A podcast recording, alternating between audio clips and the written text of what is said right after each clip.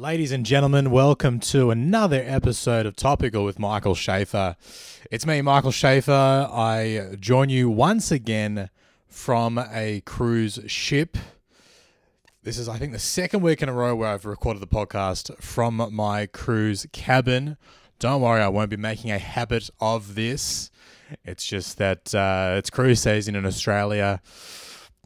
Fortunately, the shows on this cruise went well, so I didn't. I haven't had to avoid eye contact with the guests over the last few days, or resort to wearing a moustache and uh, glasses to hide my identity, like I did on the last cruise when I, I bombed quite dramatically in front of a couple thousand people. So this has been a much nicer few days for me on this cruise ship.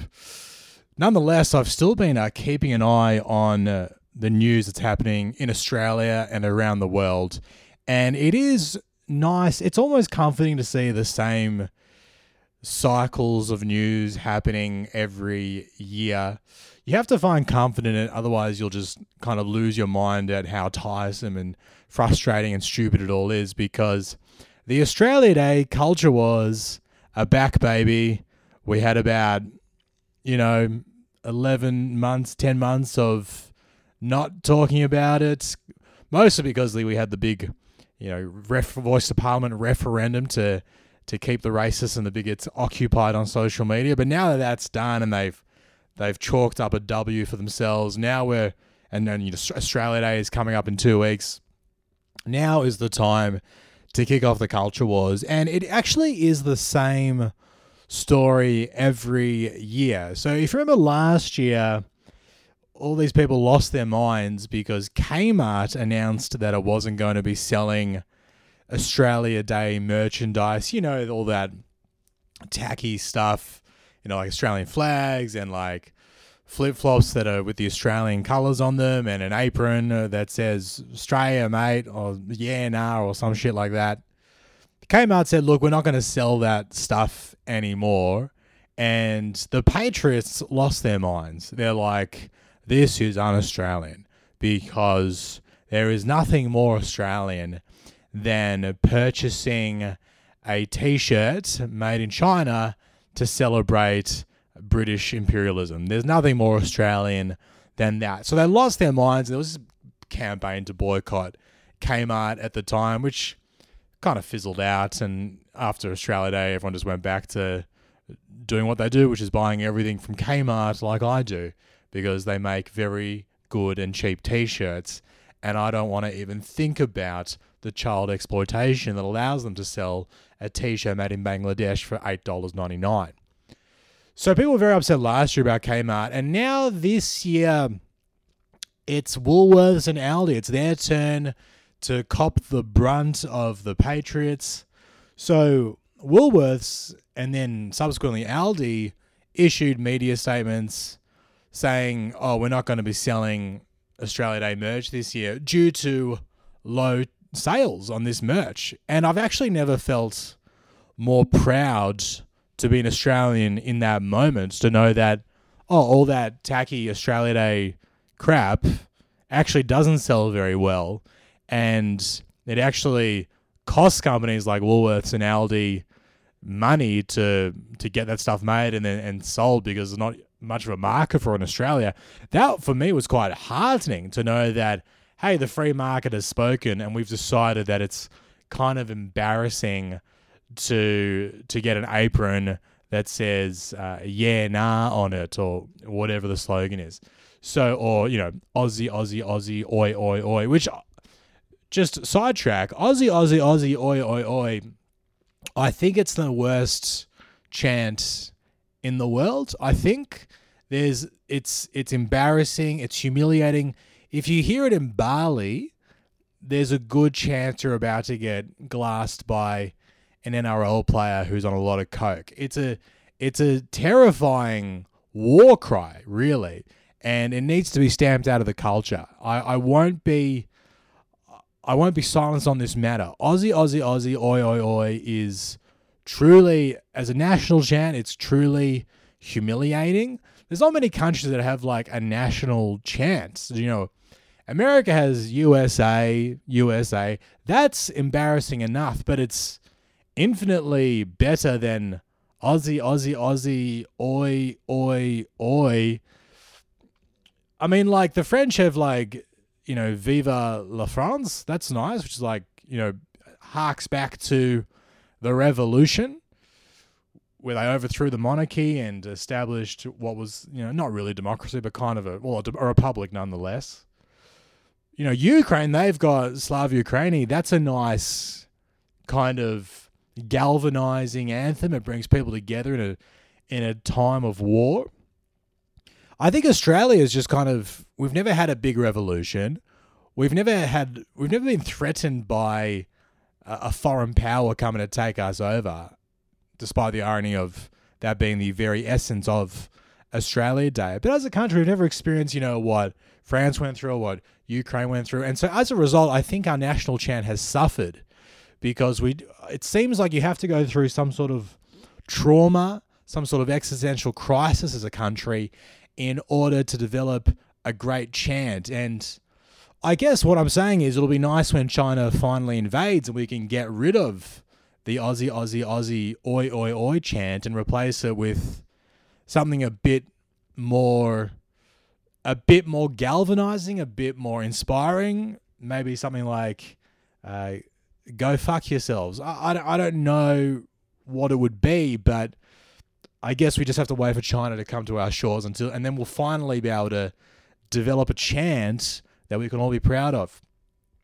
So, Woolworths and Aldi are now taking a, a bath on social media because, despite this really being a non issue, I don't think anyone really cares if Woolworths or Aldi sell Australia Day merch, but it is a fantastic way for people on social media media companies and for politicians to it gives them a talking point. It gives them something to talk about, to put them back in the news cycle, to make them relevant again. If you're a newspaper, it's a great opportunity to get some clicks on your website. Like my theory is that no one in Australia actually wants to like solve the Australia Day debate. No one wants to create some sort of compromise or middle ground or solution because if this was resolved and it was essentially a non-issue and we you know we changed the data we found some sort of way around this if we did solve the problem all of a sudden politicians like peter dutton anthony albanese pauline hanson and, and media companies that you know love to get clicks and comments on their articles would lose like a tremendous amount of revenue this time of year. Because let's not forget, this time of year it's pretty quiet. Like most people are on summer holidays in Australia.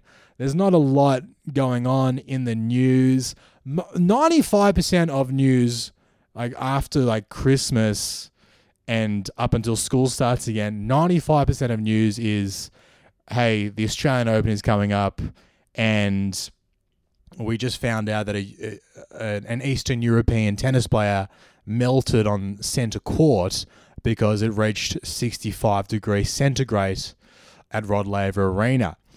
There's not a lot of news outside of the Australian Open and, and you know, and which, you know, which Serbian or Croatian eh, or Russian is going to win and, and who's going to be able to, you know, handle the the condition. No, like there's nothing really to talk about other than a bit of tennis chat, maybe a bit of cricket chat.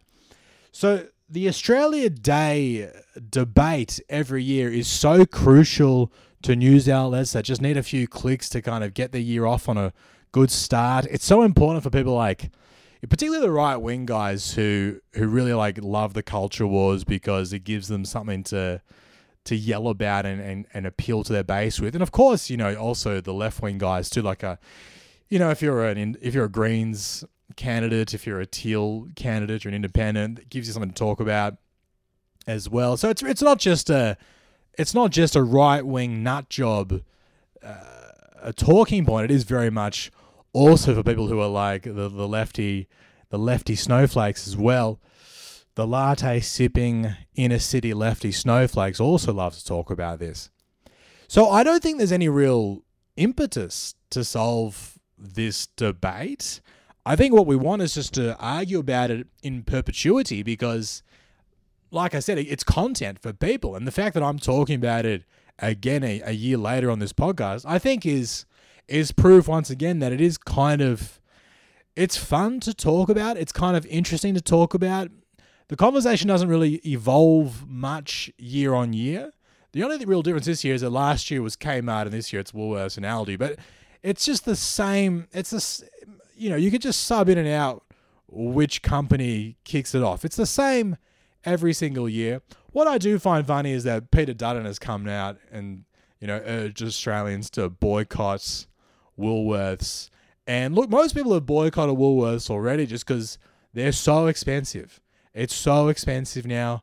I went in the other day just to get some like nut bars, and I was like, how did I spend thirty dollars on nut bars? And I stole like half of them. So how did I spend thirty dollars on some nut bars on half of the nut bars? It was. I think that what Peter Dutton should say is like you shouldn't say boycott Woolworths because that's a lot of people are doing that already due to the cost of living crisis. Really, if he wants revenge against Woolworths and he wants to set a precedent against any other companies that are thinking about taking a stance on Australia Day merch in any way whatsoever, he should just encourage people to go and steal from Woolworths. That should have been his press conference. He should have said, like, hey, I hear that uh, Woolies doesn't love Australia. Well, next time you go in there, next time I go in there, tell you what, I'll be buying a lot of brown onions at the self service checkout. Give it a wink to the camera, if you know what I mean. So, really, if, if Peter Dutton were a clever man, if he were a true leader, that's what he would encourage Australians to do. He would tell people to go out and steal from Woolworths. That would be the most Australian thing you could do in that moment. That would bring the country together. I think even at that point, Anthony Albanese would be like, that's a good policy. It's actually a, it's a very popular policy amongst people right now when petrol is two dollars a liter and milk is twelve dollars a liter. So, I guess my point is, Peter Dutton is is using this as an excuse to stay in the headlines, you know, appeal to his base. Then I saw that uh, Tony Jones was on 3AW. Tony Jones is like he's a sports reporter, but he's also on Talkback Radio, a bit of a shock jock. He's kind of evolved into a bit of like a guess not a classic shock jock who just says overtly racist things, but he'll just say dumb stuff clearly just because he needs to fill time in on the radio. And he came out and said that Woolworths should stick to, you know, instead of engaging all these culture wars, that they should stick to selling food.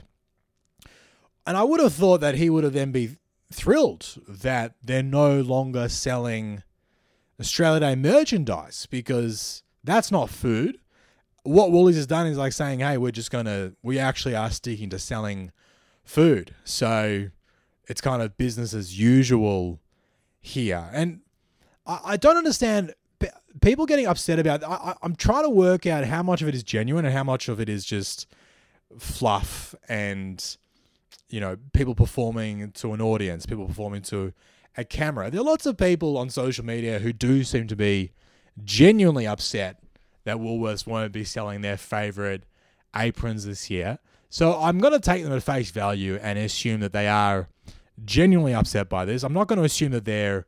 I'm not going to be cynical and think that they are exploiting this outrage to get likes and retweets on social media. I'm just going to assume that they're a bunch of genuine idiots who don't understand how the free market works. Because, as Woolworths said in its statement, it's not selling this stuff because it's people don't buy it anymore. It's clearly this is this is just the free market at work here. This is the way it's meant to be. I mean, people are saying like, "Oh, this is bloody Marxism, communism, socialism." You know, that's what this is. No, this is capitalism. This is just how capitalism works. If people don't buy something, there's not going to be any there's not going to be any anyone selling it. That's just that's just the way that Woolworths and Aldi works. If if they were making money of Australia Day merchandise, I swear, of course they would be selling it. I mean, Woolworths is not an Woolworths and Aldi. Neither of these corporations are altruistic benevolent do gooders.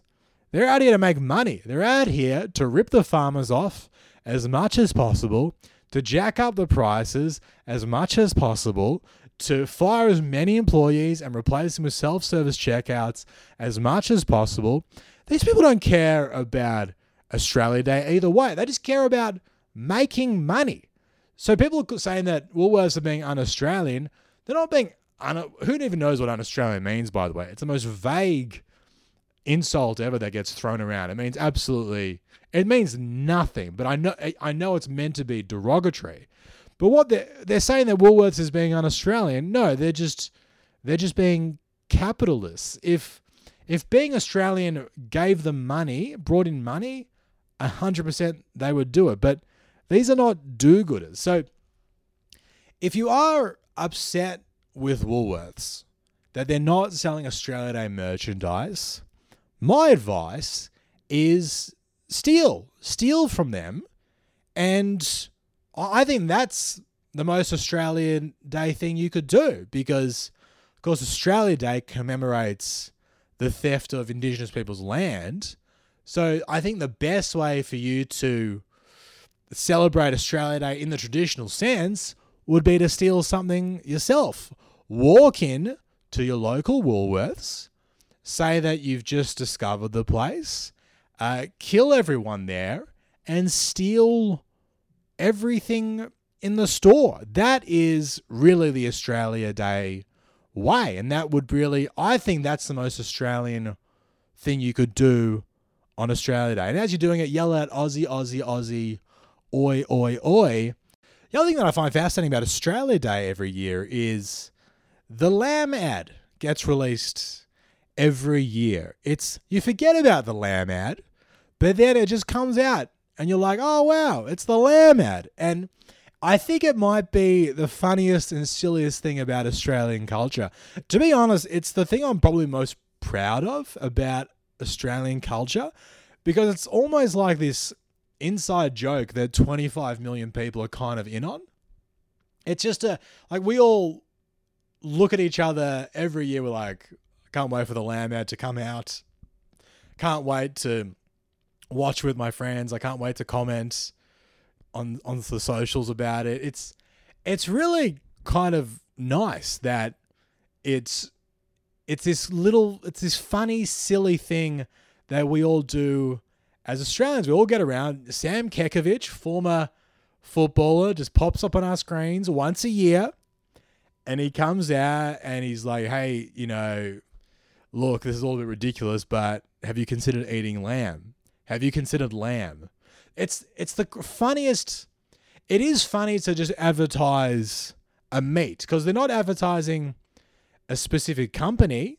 It's not like like people make fun of perfume advertisements because they'll show like a horse riding through the sand dunes of Abu Dhabi and then at the end it'll be like Chanel.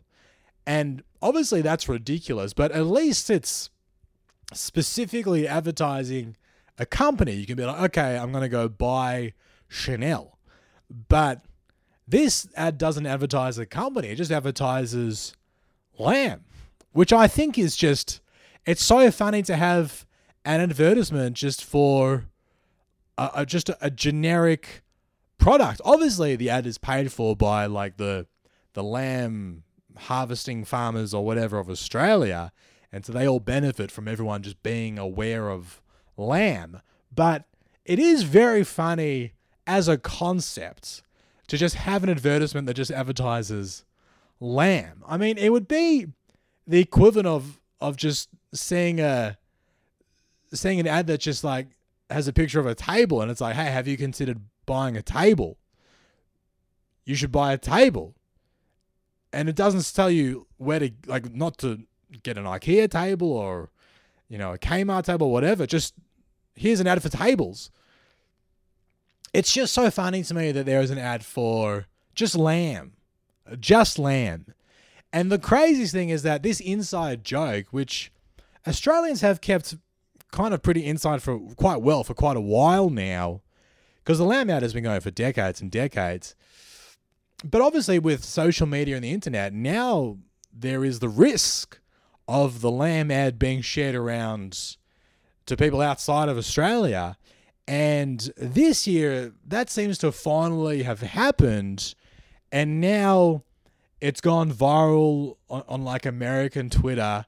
And people are just losing their minds that there is a three minute advertisement that is incredibly well produced. Like, produced to the point where you'd think that it was like the trailer for a Marvel movie or something. Just like the writing, the scripts, the the number of actors that they employed, the the CGI, the graphics, the whole thing is is so so well produced. You'd think that Michael Bay had a hand in it. All of a sudden, it's going viral in America, and the Americans are like, "You're not going to believe what this ad is for," because if you haven't seen the ad already, it's just a three minute ad. It's kind of about generational gaps between boomers and millennials and and Gen X and Gen Z and it's kind of it's a really it's a funny script. There's some really like you know like classic jokes about what how boomers have all the homes and how you know millennials are lame and how Gen Z hates the fact that they'll never be able to buy their own home and it's a really funny script about how all the generations kind of dislike each other and have this animus towards each other. But then, you know, Sam Kekovich comes in at the end and is like, do you know what will finally bring everyone together? It's Lamb. And sorry for spoiling the Lamb ad for you. I know that, you know, it's it's a huge thing on the Australian calendar. And if maybe you're waiting for Australia Day to watch it together with your family, I'm so sorry that I spoiled the Lamb ad. The Lamb ad really is the only ad where you kind of need to have a spoiler for it somewhat. Most people are like, hey, I'm going to talk about, you know, the final episode of Game of Thrones now, or the final episode of Breaking Bad, or Better Call Saul. Sorry, there's going to be a lot of spoilers here. Usually, you hear about spoilers in the context of a, a, an HBO uh, box office show, but in Australia, the spoiler alert is mostly used for the lamb ad. So I apologize for not giving you the spoiler alert at the start, but it does end with uh, Sam Kekovich throwing some lamb on the Barbie. And to be honest, that's how they all end. So you kind of should have predicted that that was going to happen. But Americans are now seeing the lamb ad, and it's kind of.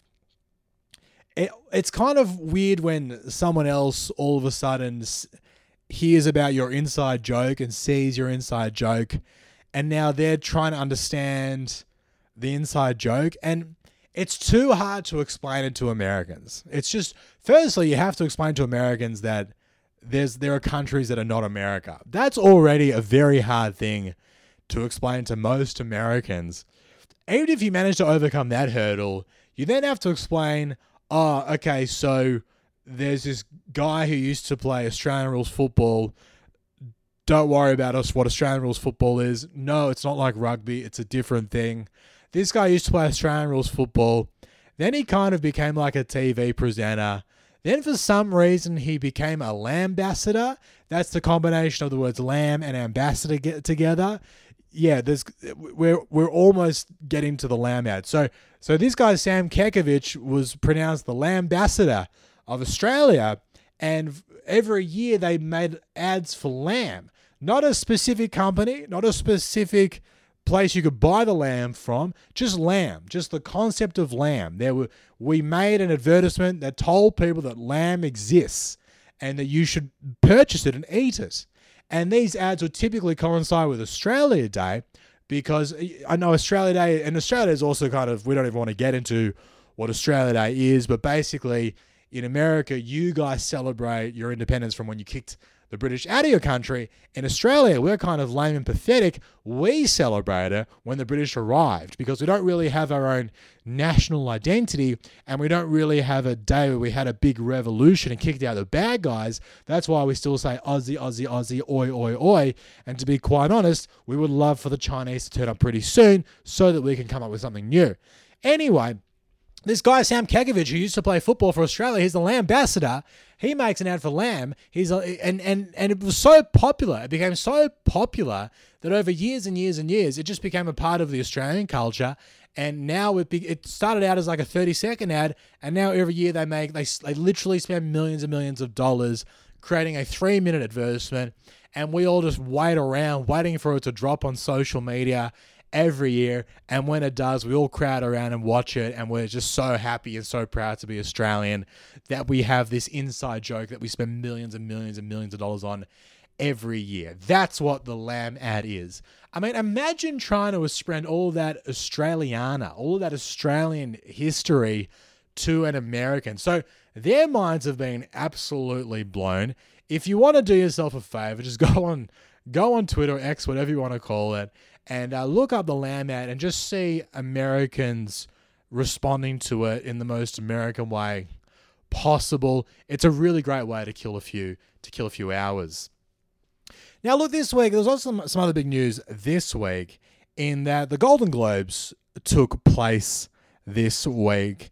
And I really am shocked that we still have award ceremonies for actors because of all the people who need award ceremonies to be televised internationally, to be given big trophies and and fame and money and attention, of all the people who I think need and deserve that, I would say actors are at the right at the bottom. Right at the bottom. I I really think that actors in Hollywood are celebrated enough. I think that they're doing fine. I don't think we need to have an award ceremony and give people trophies who are already rich and famous and doing fine. I would, I mean, I know this sounds kind of cliche, but it would be nice to have a, like a Golden Globes that gets for like, I don't know, like nurses or teachers or doctors or just like people who actually work hard and don't get any fame and any attention. But for whatever reason, we we instead have these award ceremonies for the Golden Globes. And I, I say for whatever reason. I know why they do this. It's because they need to create some buzz around the work that they they need to make you think that their movies and their TV shows are good. They need to make you think that.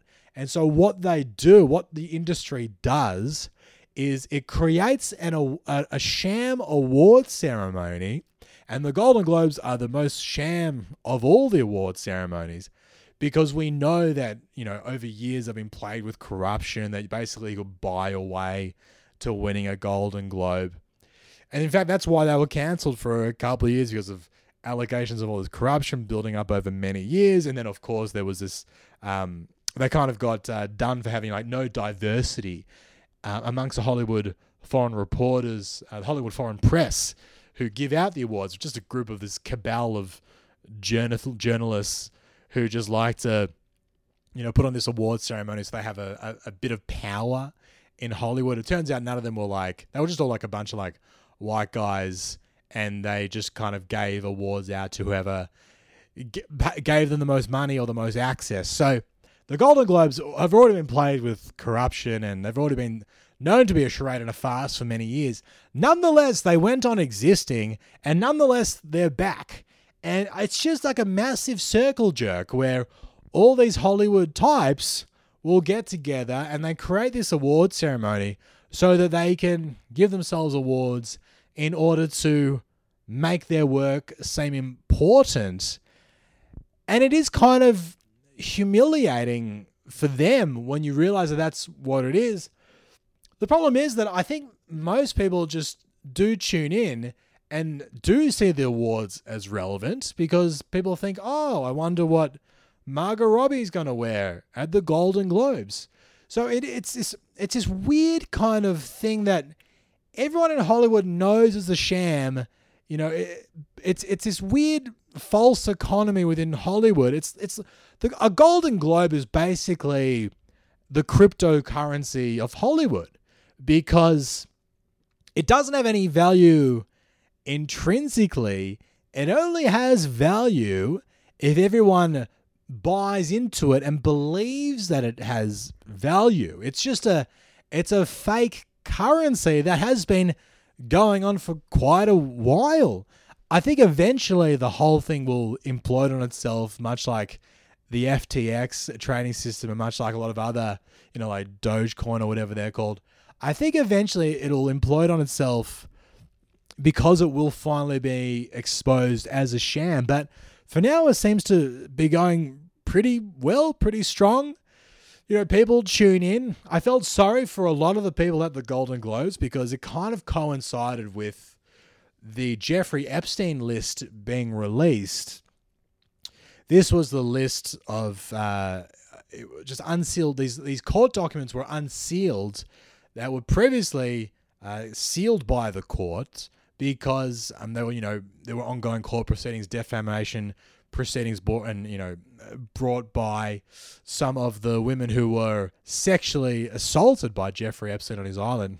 So basically, these court documents get unsealed, and it lists all these people who were associated with Jeffrey Epstein in in some way, whether it's because they were they visited the Epstein Island, they were on his plane, they were business associates of some sort it's bad time for that to get released just because, you know, a lot of people in the room at the Golden Globes would have been on that list. And I imagine a lot of people at the last minute would have been like, maybe I'm not going to go to the Golden Globes because I don't want the host, Jo Koy, to mention that I'm a pedophile in front of the millions of people who are watching.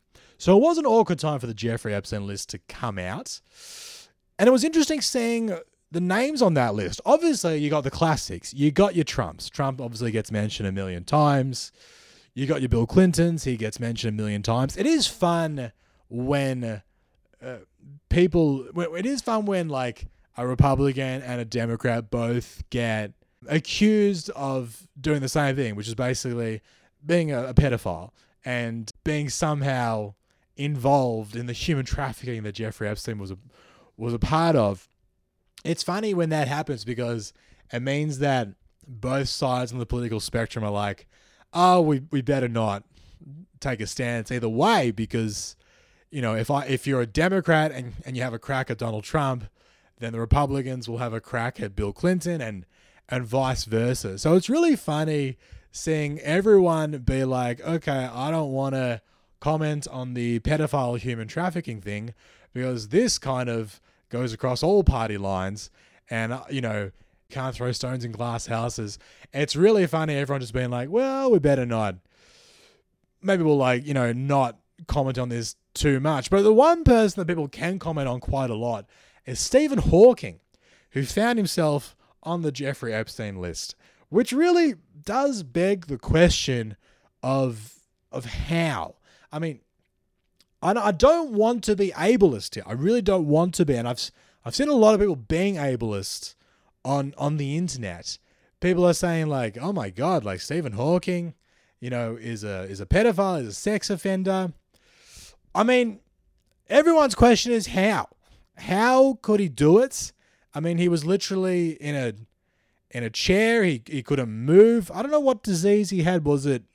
I don't think it was MS. It was something like that. It was like a neurodegenerative disease, and of course, the guy couldn't even speak. So you know, you're you're wondering how could a man like this kind of sexually assault anyone? Or, I mean, people are saying that maybe he just liked to watch. I guess that makes sense. I guess that makes sense. I think it's nice that Stephen Hawking was on the list just because I think it does kind of break down stereotypes about people with disabilities. Because a lot of people say, you know, there's a lot of stigma around people with disabilities. You know, we're like, well, we assume, you know, that they that they can't contribute to the world. There's certain things they can't do, and and Stephen Hawking broke down so many of those barriers because, despite, of course, his condition, he was able to make these incredible contributions to science. Like I think he was the one that came up with like string theory and quantum mechanics. I don't even know what that is. Trying to explain quantum mechanics to me is like trying to explain the lamb ad to an American. There's just too many fundamental bits about physics that I don't understand. So you'll never explain it to me. But I know it's complicated, impressive stuff. So Stephen Hawking broke down all these barriers and managed to make such a huge contribution to science despite his condition. And on top of that, he also found a way, allegedly, to be a, pedophile, to be a sex offender. Now, if that's not breaking down boundaries, I don't know.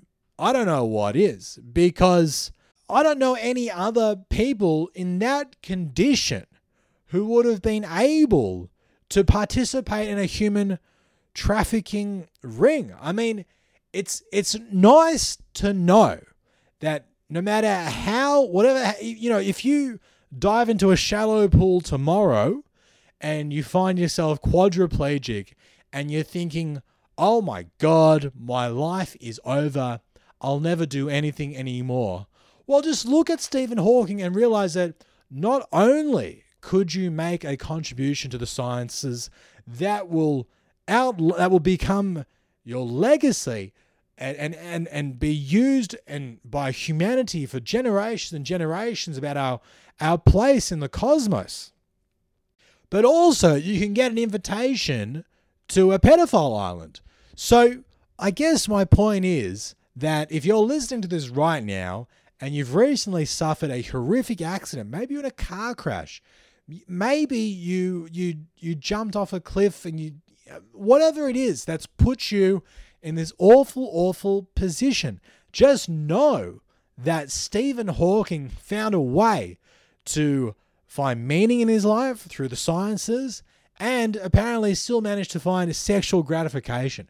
So I'm just saying there is still hope and you should cling on to that. The last thing I want to talk about today is the craziest story that I've seen happen to an airplane since like the Malaysian Air airline disappeared. So last week or just a couple days ago, Alaska Airlines, one of their Boeing planes, like took off. 35 minutes into their flight, the the the door at the exit row just somehow decompresses, breaks off, and and you know, and everyone's at like what 30,000 feet or whatever. And all of a sudden, people are like, oh shit, we're going to get sucked out of the plane.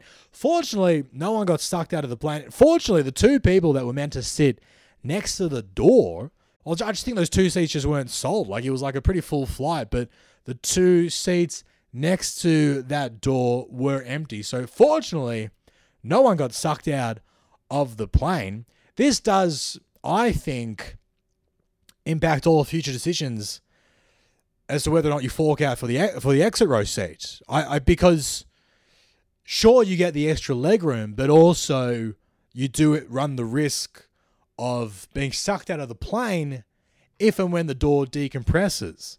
So I think if you're gonna off if you're gonna charge people extra for the exit row, I think at the very least they should have a parachute at the very least to just kind of offset that risk. I think that when they do the exit row speech, they should be like, hey, um, in the event of an emergency, are you willing and able to assist people exiting the aircraft? Also, do you know how to operate a secondary parachute if the first one fails? I think that they should just run you through a quick demonstration as to.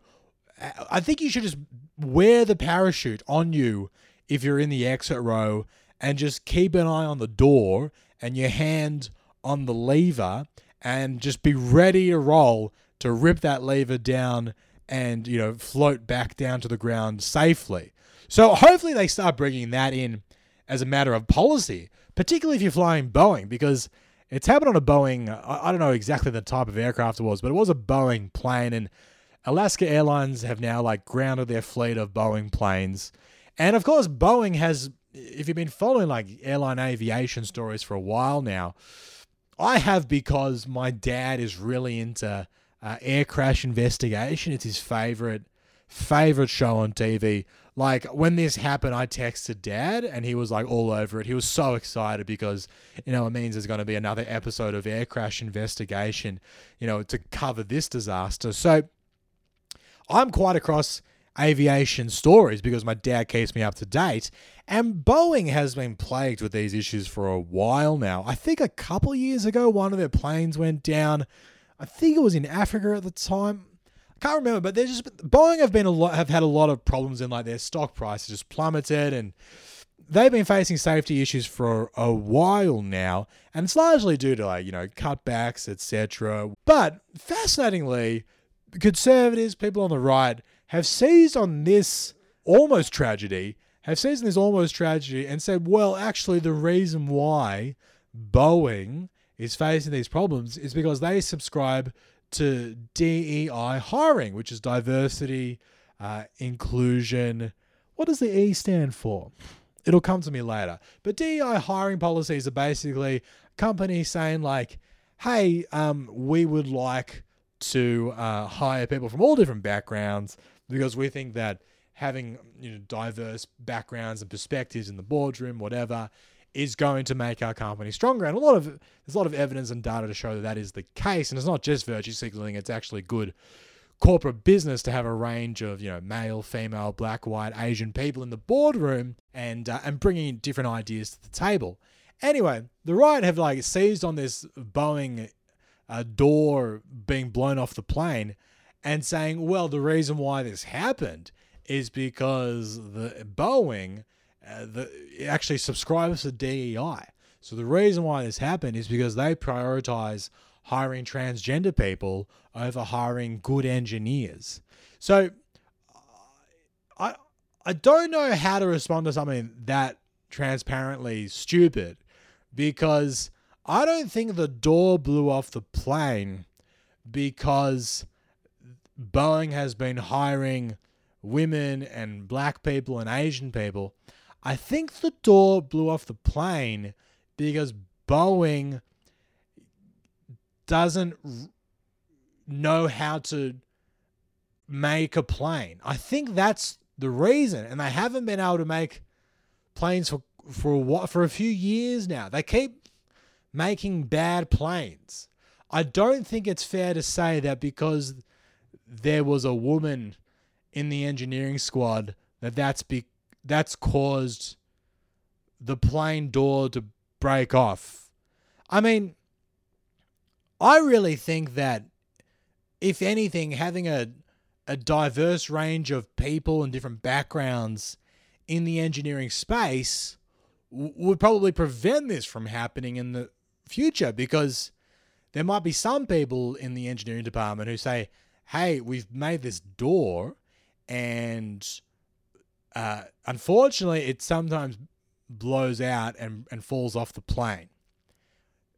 What do you think? And then someone from a, a different background will say, oh, well, I don't think that's a good idea because I think that it's best when the door stays on the plane so that people don't get sucked out and die. And I think it's really important to have that diverse range of opinion in the engineering manufacturing space so that we don't end up with with doors that that break off planes at 30,000 feet. I don't know. I just think it's a long bow to draw to be like, hey, this company says they're hiring more, you know, hiring more black people, more Asian people, more women, whatever. And then to be like, and and that's the reason why the door blew off the plane. I think the simpler answer is that Boeing has been trying to cut costs by not making its doors as safe as possible. I think that's probably more how things work. That's how capitalism works. It's the free market, baby. And sometimes the free market is is bad for you. Sometimes the free market means your door falls off a plane, and sometimes it means when you walk into Woolworths and Aldi, you're not going to be able to buy your Aussie, Aussie, Aussie, oi, oi, oi apron in time for Australia Day. Thank you for listening to this episode. I hope you enjoyed it. If you like this show, uh, really would appreciate it if you gave it a nice review. Give it five stars on Spotify or Apple.